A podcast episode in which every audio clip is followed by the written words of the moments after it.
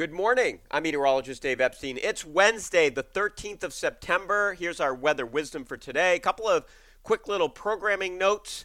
Uh, you know, I do do the weather on WGBH with Paris and Jeremy every morning from 5 until 10 o'clock. So check that out. If you're not uh, someone that listens to sort of NPR and think that NPR sounds a certain way, uh, listen to these folks. They're they're young. They're a lot younger than me. They're like in their 20s, and uh, it's fun. It's got a good vibe. It's got some interesting stuff to it, and uh, I'd love to hear your thoughts. And also, uh, we take questions about gardening and weather and all of that. So uh, be curious what you think. Uh, you can certainly reach out to me on Twitter. Uh, also, I'll be writing for the Globe today, as I do about every other day, on more details on Hurricane Lee. So a great place to find some more information. And finally, we are sponsored by Clover, cloverfoodlab.com slash Dave.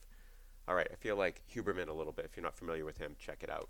Uh, here we go. Let's get into this. So, uh, Hurricane Lee, yeah, a hurricane, still a hurricane, and is moving towards the north.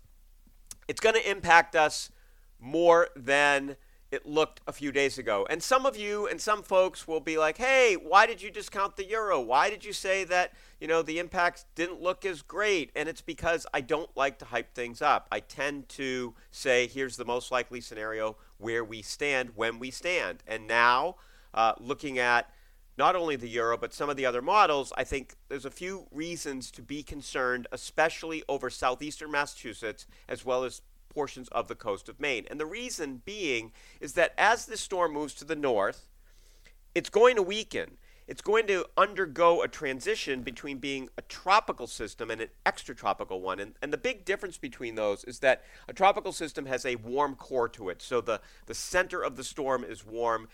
The meteorology behind it, the dynamics behind it, are based on warm weather physics. As it moves north, in our latitudes, it transitions, and the, this always happens with these things, or almost always, that they transition into an extratropical system, more of a cold core system, or a combination. It could be a hybrid. And that's more what we see in the winter. So it's more of a strong winter nor'easter type of storm.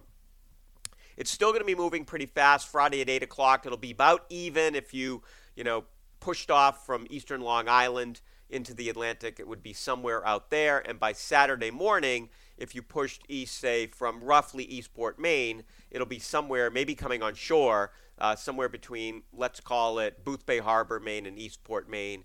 Uh, maybe east to Nova Scotia and then heading on up into eastern Canada. And it does that by Sunday at 8 a.m. It's already up towards Newfoundland and Gander and up in that area. So it moves fairly quickly uh, with the system. But the problem is, or the, the impact for us, is that the wind field, as it's undergoing this extratropical transition, is going to expand. And this also always happens.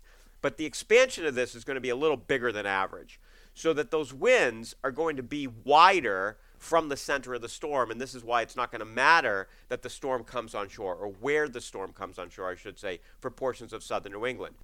This track also means that we'll have northeasterly winds transitioning into northerly and northwesterly winds as the storm moves offshore, and it's not going to come so close to the coastline that we get more of a southerly wind. So the winds around this circulate counterclockwise. So picture a little counterclockwise spinning thing out in the ocean. You'd be getting winds from the northeast. So those of you who live on the coast who are susceptible to storm surges with a northeasterly wind, northerly wind, or even an easterly wind, uh, those are the areas that are going to see the biggest beach erosion, the highest storm surge, as well as uh, you know boats and things like that would have problems. If you are on one of those places on the coast where your storm surge comes from a southerly wind, it won't be as bad. Doesn't mean it's not going to be windy. It's just that the water's not going to pile up in the same way. So we're going to have to keep an eye on that. Now it's only Wednesday morning, and We'll get some information over the coming day or so on just how high the storm surge is. Is this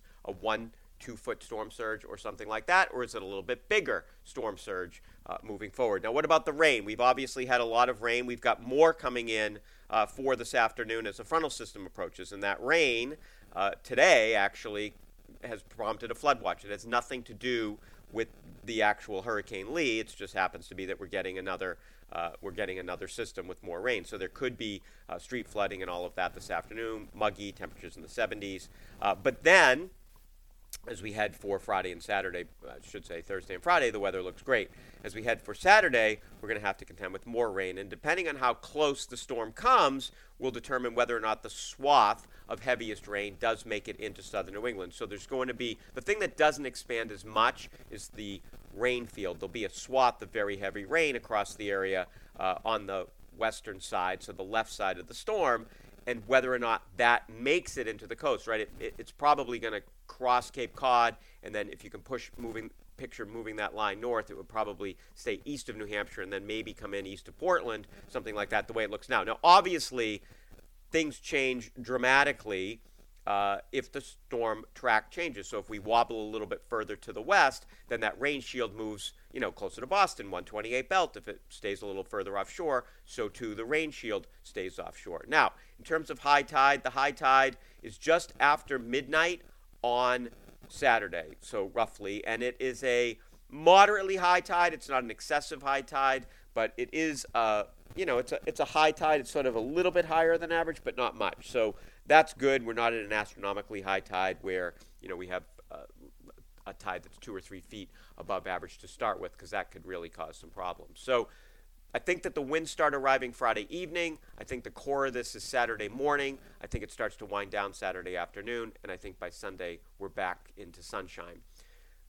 I would plan on east of 495 thinking about what you would do if you lose power. If you're along the coast, think about what you would do in a strong nor'easter.